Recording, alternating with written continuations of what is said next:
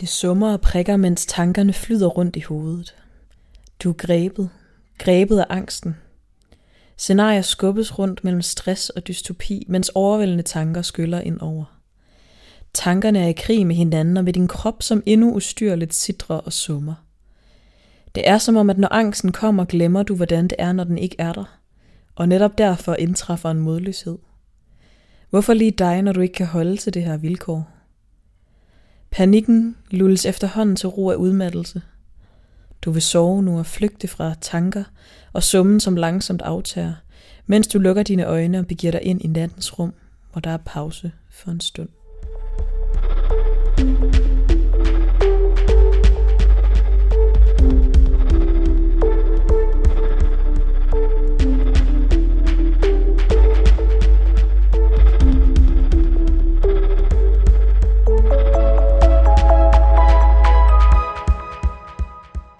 Så øh, er vi klar igen til endnu et afsnit sidestik.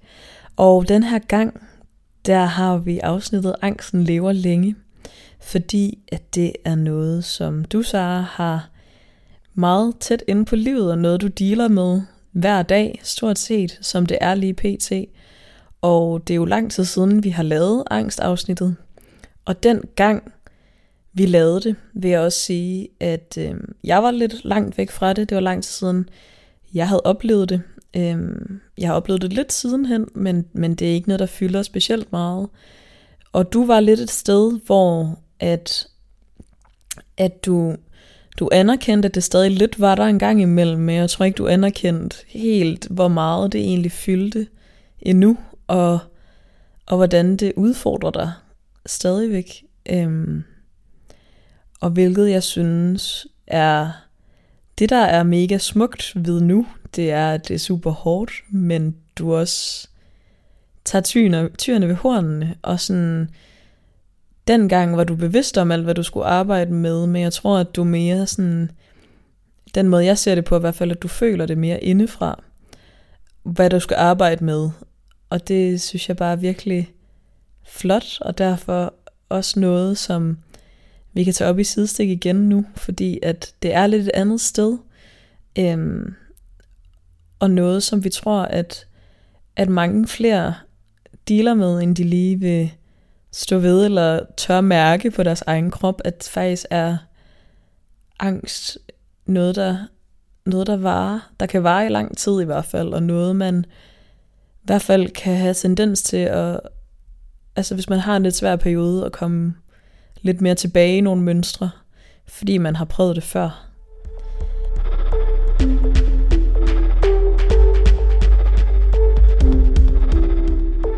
Jeg tænker at starte med at spørge dig om,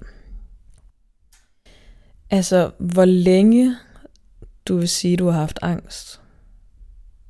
Altså jeg vil sige, at jeg har haft angst siden øh, gymnasietiden, hvor jeg fik en stressbelastning, og så som en lille sidegevinst i den belastning, så udviklede jeg det, som de hos min læge i hvert fald kalder generaliseret angst. Det var sådan den angst, jeg havde primært. Og det er, altså jeg har ikke engang styr på, hvor mange år siden det var. Men Det har jo nok været i 2017-18 stykker. ja, 18 tror jeg måske. Ja, det tror jeg også. Jeg tror, det var 2018.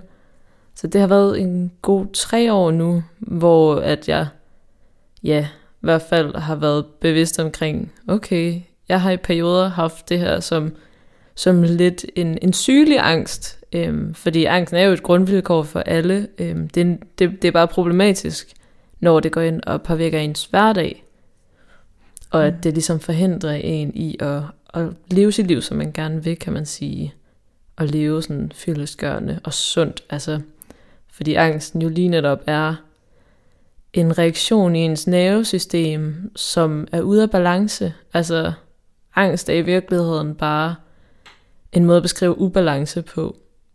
Så det, jeg arbejder på lige nu, er at skabe, altså genskabe balancen i min krop, og i at når der sker nogle ting, som er angstprovokerende, at, den, at min krop så bare øh, kan vende tilbage til en naturlig angstreaktion, hvor det godt selvfølgelig kan føles presset og svært, men at jeg for eksempel ikke får altså, ture, hvor jeg nærmest ikke kan se folks ansigter klart, fordi at mit synsfelt bliver så påvirket, og, og hvor man ikke sidder og altså, sidder med den største klump i halsen, fordi at hvis man prøver at løsne lidt, vil man bare græde over for alt og alle, og sådan, du ved, det kan også være sådan en følelse af, at man ikke kan mærke arme og ben, øhm, og det, det er så der, hvor den er kappet lidt over. Øhm, så jeg vil sige, at, at øhm, jeg har jo haft angst i tre år, men ikke, ikke sygelig angst. Det havde mm. jeg i, i hvert fald et års tid i gymnasiet, hvis ikke halvandet måske, hvor at det var sygeligt. Og så har jeg egentlig haft nok et års tid, hvor at der har selvfølgelig sådan opstået elementer af den her ængstelighed, og hvor der lige kunne komme, du ved, nogle triggers, som så har resulteret i, at man fik de her symptomer igen, men det har ikke været på daglig basis, som det så er blevet igen nu her. Ja. Men, men egentlig vil jeg også sige, at før øhm, i gymnasiet, der altså sådan, har jeg egentlig også oplevet angstsituationer, eller sådan, hvor at jeg har haft meget sådan adrenalin og noradrenalin og kortisol og alt det der ud i kroppen. Øh, men hvor jeg bare slet ikke har været bevidst om, det var angst. Det har jeg tænkt lidt over på det sidste, at jeg for eksempel en gang i en bandrelation, hvor jeg måske har været 13 eller sådan noget, altså fik at vide, at det kan være, at jeg skulle synge for så og så mange mennesker. Og jeg, og jeg var virkelig sådan, jeg blev nødt til at sætte mig ned, fordi at jeg blev så svimmel, fordi jeg blev så ængstelig ved tanken. Men dengang kunne jeg ikke genkende det som angst. Eller sådan, mm. det hmm. kunne jeg jo godt, men jeg var slet ikke bevidst omkring, at, at det lå faktisk måske lidt i mit nervesystem at være lidt ængstelig over for nogle, nogle specifikke ting. Og det fik så bare fuld, øh, fuld flor i gymnasiet, og så begyndte hele min proces omkring at lære, lære det her at kende, og lære mit nervesystem og mig selv at kende med det. Så jeg vil sige, at jeg har kendt til angst, jo hele mit liv, og der er jo også, at angst er et grundvilkår. Øhm, og så, nu, nu føler jeg lidt med min anden tørn af, at det godt kan være lidt til den sygelige side, fordi det lige netop påvirker hver dag, mere eller mindre. Eller det i hvert fald er til stede mere eller mindre hver dag for tiden. Ja, og det leder mig så lidt over i, hvad kan, hvad kan trick det, og hvad har sådan, har det ændret sig gennem tiden, hvad der trigger, og hvad, altså sådan, ja, hvad synes du ligesom sådan, hvis du kan forklare, hvad sådan kernen er, altså sådan grundfølelsen af, der gør, at det bliver trigget? Oh, det er det helt store uh, million dollar question. Um, det er stadig svært for mig, måske en anelse uklart, hvad kernen er. Jeg tror, jeg har en idé om, at kernen jo ligger meget i et øh, ikke så stabilt selvværd altid. Mm. Og, og det vil jeg sige er blevet bedre, og derfor er angsten også anderledes nu, end den var for, for to år siden. Øh, men jeg vil sige, at det nok er kernen, at, at man lige netop øh, kan komme i den spiral med at tænke meget altså katastrofetanker, eller meget sådan negativt om alt mere eller mindre, når angsten den ligesom kommer til at herske og sådan og ligesom være det udgangspunkt ens tanker har, det er at, at alt er sådan lidt angstprovokerende. Mm, så jeg tror, at kernen ligger jo i selvværd omkring, altså så kan triggers jo så være sociale, altså sådan kontekster. Øh, men jeg har ikke sådan social angst, men hvis der for eksempel er en lille konflikt, eller du ved, nogen vil diskutere noget, hvor jeg ikke lige helt ved sådan, okay, hvad, hvad mener personen? Eller hvis der er noget, der altså bliver uklart, så, så igen sådan, hvis der kommer elementer af kontroltab, er generelt sådan lidt angstprovokerende. Og så har jeg nok også i rimelig, rimelig grad noget, noget præstationsangst, øhm, som faktisk er blevet også markant bedre i takt med, at vi har lavet den her podcast, hvor at, øh, jeg, jeg lige netop bliver konfronteret med, at, at jeg faktisk skal, altså at det her er noget, der kommer ud over stepperne, og at der er folk, der sidder og lytter måske, og det er ikke bare en samtale mellem dig og mig. Det har været en god måde at eksponere mig selv på. Øhm, ja, og lige netop give en følelse af sådan, okay, jeg døde ikke af at, at fortælle lidt om mig selv, og at det bidrager til sådan, at man kan få lidt mere sådan selvværd i, okay, jeg har faktisk nogle meninger og nogle holdninger, og jeg vil, jeg vil gerne stå ved dem. Mm. Ja. Jeg tror, at det har også været en, en meget sådan stor hovedkilde til angsten. Det har også været, at jeg har været rigtig dårlig til størstedelen af mit liv, og, og er stadig ret dårlig til at sådan sætte grænser, og overholde mine egne grænser. Ja. Øhm, og lige netop stå ved holdninger, og stå ved mig selv, og mine grænser. Øhm, og det har også været en meget stor faktor for, for min angst. Og, øhm, og noget jeg også har opdaget, har lagt en god grobund især, det er, at jeg har meget undertrykt følelsen af vrede, øhm, og har på en eller anden måde fået altså konstrueret, at vrede var en, en følelse, jeg ikke måtte have. Øhm, så hver gang sådan, jeg har været lidt vred eller irriteret over noget, i, i, især sådan min første tur med sådan den lidt mere sygelige angst, så hver gang jeg fik en følelse af vrede, så blev jeg egentlig bare angst. Øhm, fordi jeg ikke tillod den følelse. Øhm, så det har også været et af kerneelementerne. Det har været fornægtelsen af, af min egen vrede.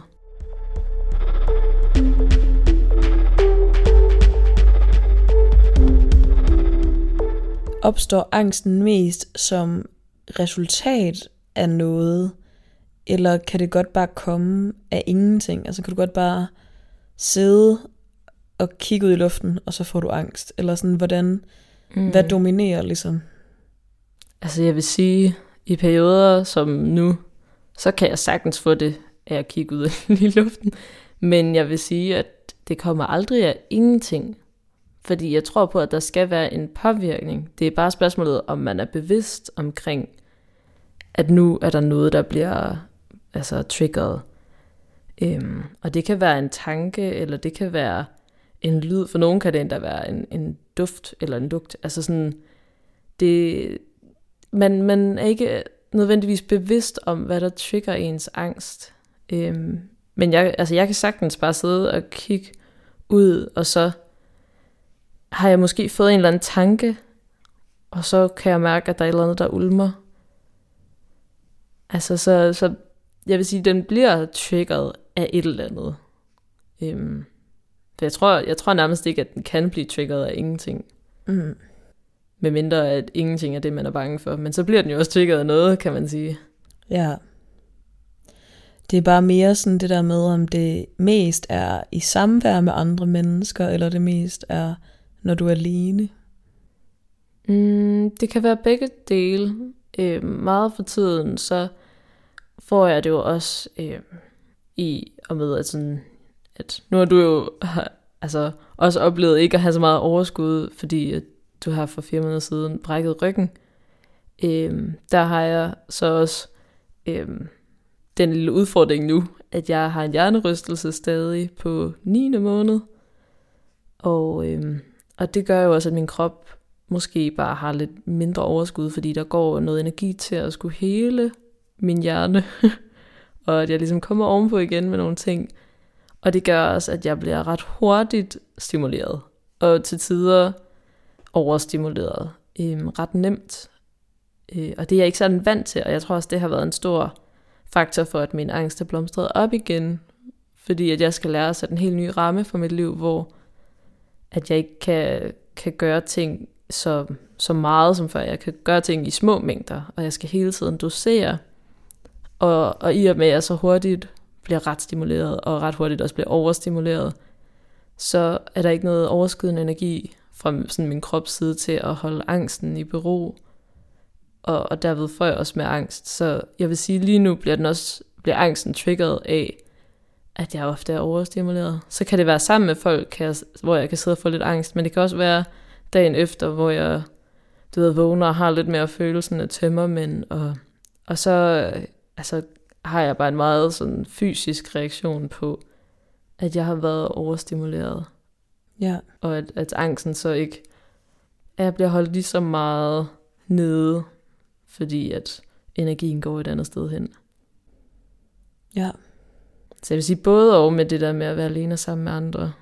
Øhm, fordi hvis jeg er meget overstimuleret, mens jeg er sammen med andre, så kan der sagtens komme masser af angst, men jeg kan også sagtens være overstimuleret i mit eget selskab. Og, øh, og så derved få, få angst. Hvordan kommer angsten til udtryk?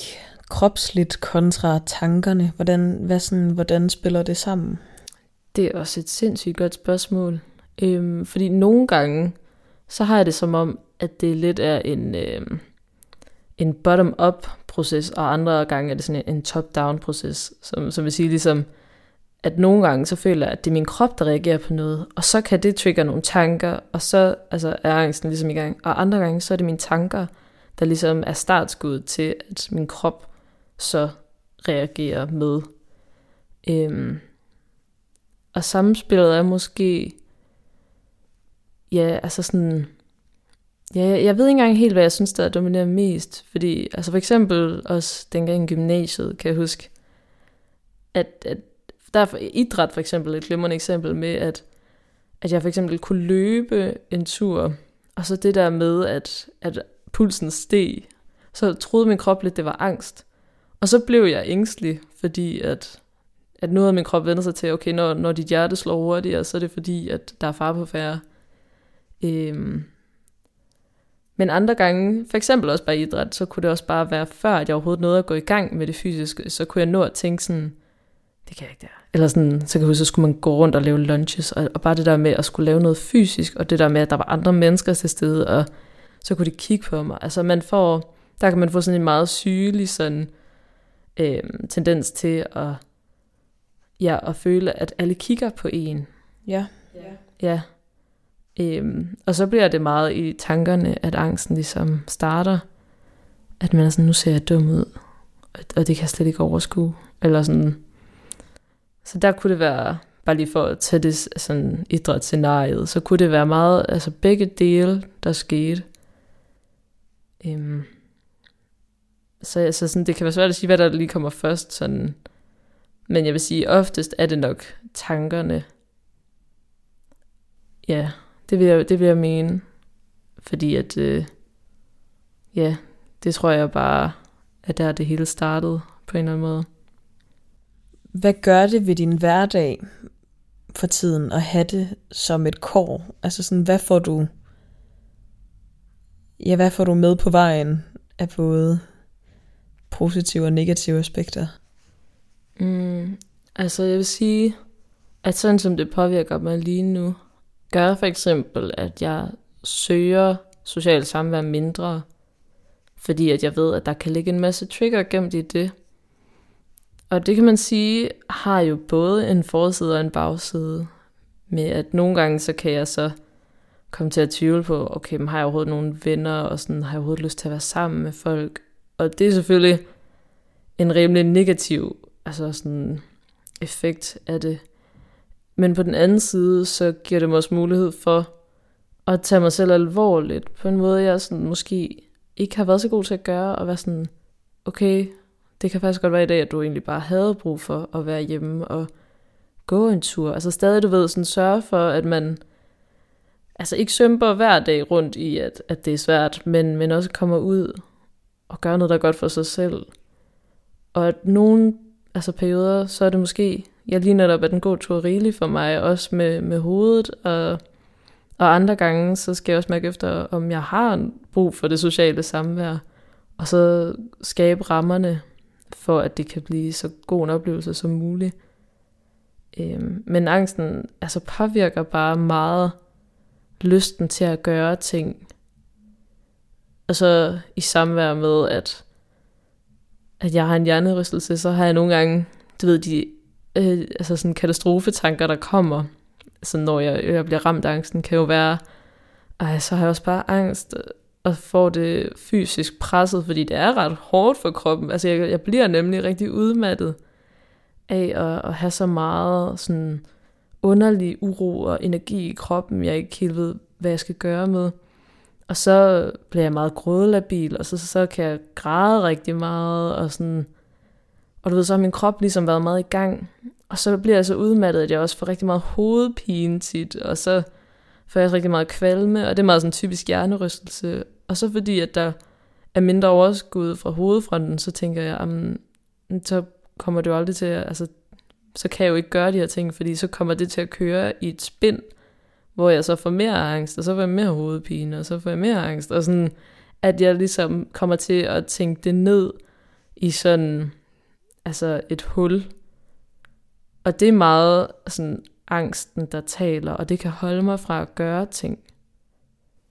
Øhm, så på den måde har den lidt en magt, men jeg prøver at ligesom afvæbne den ved, ja, alle mulige strategier, som for eksempel gå en tur, komme ud og sådan få frisk luft og være i naturen og meditere også rigtig meget og dyrker lidt yoga og sådan noget. Så der er, der er ligesom nogle, nogle gode ting i angsten, hvor jeg lige netop giver mig selv plads og lærer vigtigheden af det. Så sådan, det har sine gode sider, men, øh, men generelt føles det meget negativt. Ja. Så du vil sige, at den sådan lærer dig noget? Alligevel, altså, eller hvordan? Det gør den jo på sin vis. Den lærer mig jo, at altså både, både positive og negative ting. Fordi den lærer mig, at jeg altså lige nu for eksempel ikke, ikke kan så meget, som jeg, jeg har kunnet i andre perioder. Men det er jo også et symptom af, at jeg bliver hurtigt overstimuleret. Så den passer jo også på mig ved at sige, du skal måske egentlig blive hjemme mere, end du, du tænker, du vil. Fordi at du har brug for roen. Øhm. Men den bekræfter mig jo også i, at sådan, ja, at der er ting, jeg ikke kan, samtidig med, at den også altså, giver mig, eller sådan, den giver mig bare ikke rigtig valgfriheden i ikke at tage mig selv alvorligt, fordi ellers så galopperer den bare derudad. Så den lærer mig også så mærke efter, og den nærmer, ja, at, og sådan sætte grænser, tror jeg vil sige, for hvad jeg kan rumme. Og så i nogle perioder kan jeg rumme lige så meget, som jeg vil sige, jeg plejer at kunne, og så i andre perioder kan jeg ikke rumme lige så meget. Men, øh, men den giver mig selvfølgelig det, at jeg måske bliver bedre i, i højere grad i hvert fald til at mærke, hvornår jeg kan meget, og hvornår jeg kan knap så meget. Ja. Og hvornår jeg er gladest i det. Fordi jeg kan også sagtens i perioder, som nu, altså have nogle dejlige stunder, men de er også typisk rigtig dejlige at gøre mig glad, fordi at de er inden for mine grænser, og jeg ikke overskrider dem.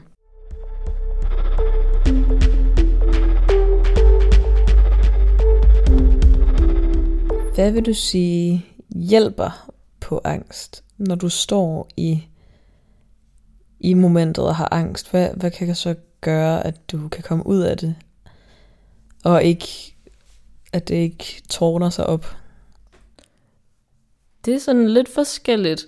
Øhm, nogle gange har jeg haft succes med for eksempel at tænke, fuck det, nu er jeg bare lige i det, og jeg må godt være ked af det, og jeg ved, at det er en kropsreaktion, og jeg ved, at den fortager sig, og jeg ved, at jeg kan have det helt fint, måske lettere udmattet, altså inden for en time, sådan. Og hvis jeg bare tænker, nu sætter jeg mig bare ned og græder og spiser noget chokolade, har det ængstligt, så er det som om, den ikke engang rigtig gider. Altså, så, så, så er det sådan, så kan den godt finde på at trække sig ja. stille og roligt. Det har jeg sådan haft succes med et par gange. Så lige at være sådan lidt come at me, brother. Ja, præcis sådan, ved du hvad? Jeg er ikke bange for dig. Nej, du må gerne bare rasere, for jeg ved, at sådan, du går jo væk igen, du er ikke, du er ikke mig, eller sådan, jeg er ikke angsten, men det er en kropslig reaktion, der kan skylle ind over mig, men som også fortærer sig igen. Øhm, og, og så bare generelt, ja, kom ud, hjælper bare meget mere, end man giver det credit for. At gå en tur i skoven hjælper virkelig meget og, og generelt bare sådan tale med folk om det, kan også afmystificere det og få det lidt mere ud i det åbne, fordi angsten generelt lever bedst i mørke. kan godt lide bare at sidde og, ja, og knuse sig ind i en. Øhm, så, så hvis den får lidt lys, man lige sætter lidt spotlight på den, uden at det selvfølgelig skal være ens alt, op, sådan, alt opslugende fokus, så, så har den det godt med at komme lidt ud og blive luftet. Og det er for eksempel også det, man kan gøre i sine tanker med at sige, nu må du bare komme, fordi jeg ved, at du har lige brug for at være, og så come at me, bro. Og så er det jo typisk, at når men så hvis den skal ud af lyset, så har den det alligevel ikke så godt, så, så der får den af. Ja. Og så spiser jeg bare rigtig meget chokolade. ja. Så hvis jeg, har, hvis jeg har meget angst nogle dage, så kan jeg bare kværne, altså flere plader nærmest. Det er helt absurd. Det ved jeg ikke, om jeg vil sige er konstruktivt, men, men det føles meget trygt. ja, og det er jo også, altså, ved jeg ikke, noget, som jeg virkelig på en eller anden måde er blevet ret overrasket over, virkelig er en ting, men det er virkelig en ting, det der med sådan at, at spise sine følelser væk, eller drikke dem væk, eller sådan. Man skal virkelig lige være opmærksom på, hvornår man lige har kværnet halvanden plade chokolade. Sådan. Når var det måske, fordi at jeg havde det lidt nederen over et eller andet, eller havde lidt angst, eller... Ja, og det er jeg meget bevidst om, at jeg gør. men ja, det er også sådan men, altså... et sted, hvor at, fordi jeg også har haft meget kvalme i, i led med den her hjernerystelse, godt kan tage lidt på, så er jeg også sådan, yes, yes, vi kører. ja, ja, og det er også, altså, jeg, og så tænker jeg heller ikke lige, det er det værste, og så længe at man er bevidst om, at det er det, man gør, altså sådan, så skal man også give sig selv lov til en gang imellem at let loose og være sådan, okay, jeg ved godt, at jeg spiser tre burger fra Mac'en, når jeg tænkte så nej, det gør jeg faktisk virkelig. Det er ikke lige min craving. Tre flødeboller. altid øhm, craving. altid craving. Sådan god luksusflødebolle, virkelig en craving. Mm-hmm. Men sådan, det spiser jeg, når jeg ikke lige har lyst til at mærke noget andet. Eller sådan. Og så længe at jeg er bevidst om det, så må jeg godt sige, ja, okay, nu ved jeg det, det jeg gør, og så fuck det, nu gør jeg det, og nyder det. Eller sådan. Ja. Ja. Og så gør man det selvfølgelig ikke hver dag, men, men lige netop en gang imellem bare være sådan, okay, det må jeg godt, fordi det er faktisk også lidt synd for mig, jeg har brug for, og du ved, man kan sige, det er måske at distrahere og dulme, men det er også bare en måde, at man er lidt omsorgsfuld, og sådan, nu skal jeg lige hygge lidt, eller sådan, ja, ja, det er jo måde noget rart. Og, ja, præcis, og forsøge at yde noget selvkærlighed. Og det er jo bare det der med, at man er opmærksom på, hvordan man gør det. Jeg vil sige, hvis ens tendens, som vi begge to kan genkende, har været måske lige at drikke lidt for meget, det vil jeg så sige er noget, man skal tage lidt mere alvorligt end, at, end sukker. I hvert fald, hvis man er på det stadie, hvor man får blackouts. Så please, don't do it. Don't do it. ja, jeg drak sindssygt meget i gymnasiet, hvor jeg var stresset. Fordi at det var en måde at tabe ud af stress og angst. Mm. Men det har så bare den effekt, at man får mere stress og angst. Og eventuelt depressive tanker, hvis man er depressiv. Altså det er virkelig ikke godt for sådan ens helingsproces. Ja, det er ligesom at se det der med, at du, det er som om, at du tager alt, altså sådan, hvis du har virkelig meget stress og angst, så tager du bare lige den klump, og så, så fylder du det bare lige på morgendagen, yeah. og så tager du lige en aften fri, men det gør bare, at i morgen er bare dobbelt så fyldt. Altså sådan, så det, det er ikke en, det er ikke en smart coping mekanisme. Nej, også fordi at sådan, alkohol, altså det lige netop, så skal din krop restituere efter det, og som jeg så også har nævnt det der med, at der så ikke er det ekstra overskud fysisk til at tage sig af angsten og stressen, fordi den skal reparere noget andet. I mit tilfælde nu hovedet, når man har drukket, så er det tilfælde jo bare, at man har tømmer, men, men det er bare, altså, så lortet. Og der er også, øh, for nylig lavet nye studier også omkring, hvad rygning gør ved altså sådan angst. Øhm, og det er sjovt nok også ret skidt. Øhm, det kan man undersøge, hvis man er yderligere interesseret.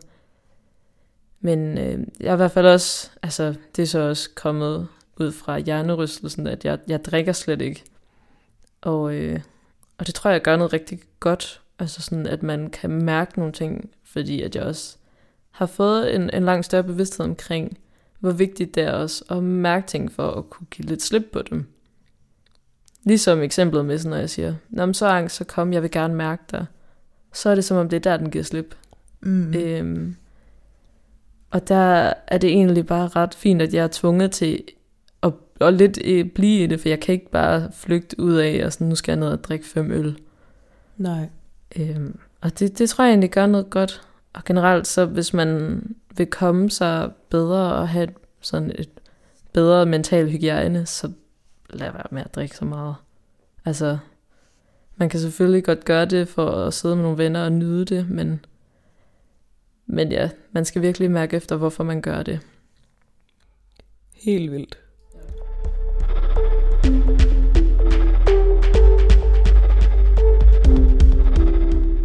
Noget andet, som jeg også synes kan hjælpe øhm, på angst, det, og det har jeg brugt altid, det er at spille noget musik.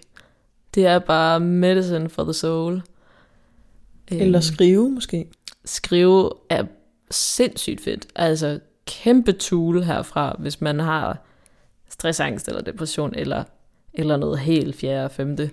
Ja, alle øhm, psykiske skavanker egentlig. Ja, det at Skriv skrive det er så fedt, fordi man konkretiserer det, man får det ud igen, det der med, at, at alt er meget inde i en, og så det der med at få det lidt ud. Altså, ja, sådan, altså ultimativt vil jeg sige, at hvis man er klar til det, så snak med nogen om det, men hvis man netop bare lige er i det der med, jeg føler det lige, og jeg har lidt svært ved at sætte ord på det, jeg kan ikke lige overskue at sætte ord på det for nogle andre, så det der med at sætte ord på det for en selv, mm. kan bare mega meget.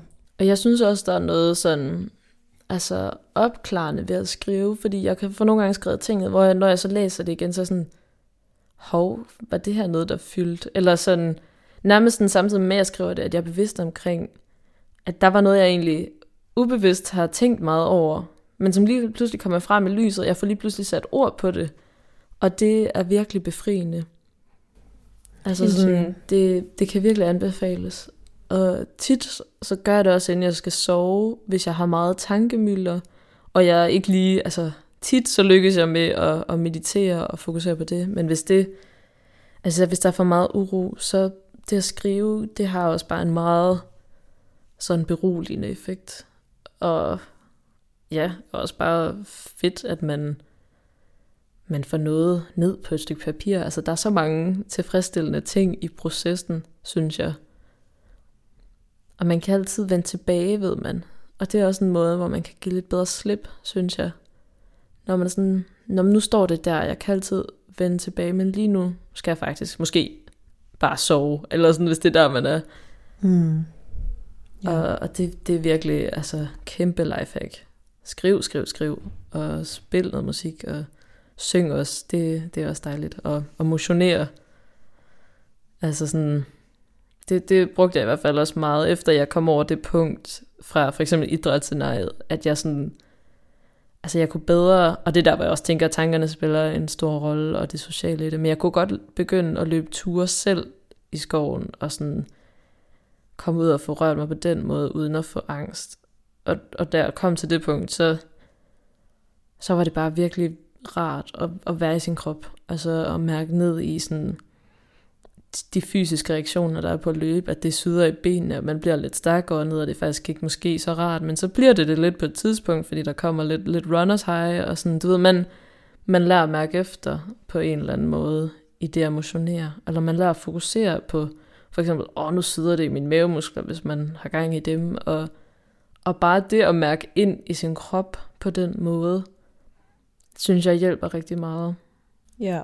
Altså sådan, lige nu dyrker jeg det bare på den fasong, at jeg kan ikke løbe på grund af mit hoved, men, men så laver jeg yoga hver morgen på sådan et hold, hvor det er, altså sådan, jeg kalder det pensioniststræk, og hvor det lige netop så bare bliver, at man mærker ind i, nu strækker det i siden, okay, træk vejret ind i det, nu strækker det til den anden side. Altså, blive bevidst om, om sin krop, og lige netop mærke ind i kroppen, gør rigtig meget. For det gør også, at når de der angstanfald kommer, eller sådan de bølger, der skulle ind over en med angst, at man kan sidde og identificere sådan, og det her fænomen sker nu, og nu har jeg det her symptom. Og så sige, okay, jamen jeg ved, at det er en masse stresshormoner, der bare tonser rundt i min krop, og bruge sin viden og sit kendskab til sig selv til lige netop at finde lidt fred med, at Nå, men jeg ved også, det går over, fordi okay, så lang tid kan det heller ikke være i min krop af gangen. Mm. Og, og hele den proces med at skabe fred i sig selv med det, selvom man måske ikke kan mærke sine arme og en syn er påvirket, så ved man, at okay, men det er ikke farligt. Ja, ja og sådan motion generelt til sådan til problemer, tror jeg også bare, at det ved jeg ikke, især sådan, jeg tror, vi begge to er meget ens med, at vi meget er i vores følelsesvold meget af tiden. Og så tror jeg bare, at, at det er en virkelig god sådan lille flugt at være lidt i din krop og mærke den, eller sådan at, at bruge noget tid på den. Ja. Øhm. Jeg vil ikke engang bruge ordet flugt, men, men sådan... Nej, nej, men det er også, altså sådan, jamen, det er også negativt lavet på en måde, det ikke er, men det var bare et afbræk måske nærmere, ikke? Eller sådan... Eller i hvert fald en anden side af sig selv, man også har brug for at, at på en eller anden måde være i en eller anden form for kontakt med. Ja, præcis. Ja, og generelt dyrk ting, der gør en glad. Altså gør nogle ting, der er gode for sig selv. Giv sig selv lov til at æde en hel plade chokolade. Altså.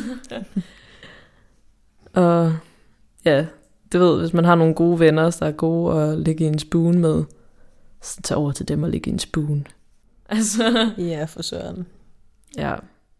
Men øh, også igen, ligesom vi for eksempel også snakket om i øh, forrige, eller i sidste afsnit, øh, omkring det der med at lade folk vide, hvordan man har det, så det ikke er, er noget, man skal sidde og forklare, hvis man lige sidder midt i et angstanfald.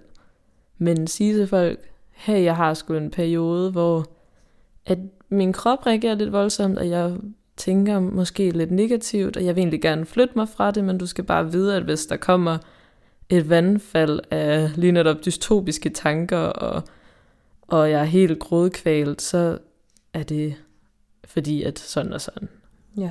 Altså, altid en god idé, og det kræver så meget mod at gøre, men hvis man, hvis man er der, hvor man tør gøre det, så, så får man så meget igen.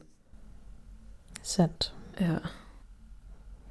Tak fordi, at du vil dele dine meget presserende oplevelser med angst. Jamen selv tak. Det var dejligt at få det, snakket om.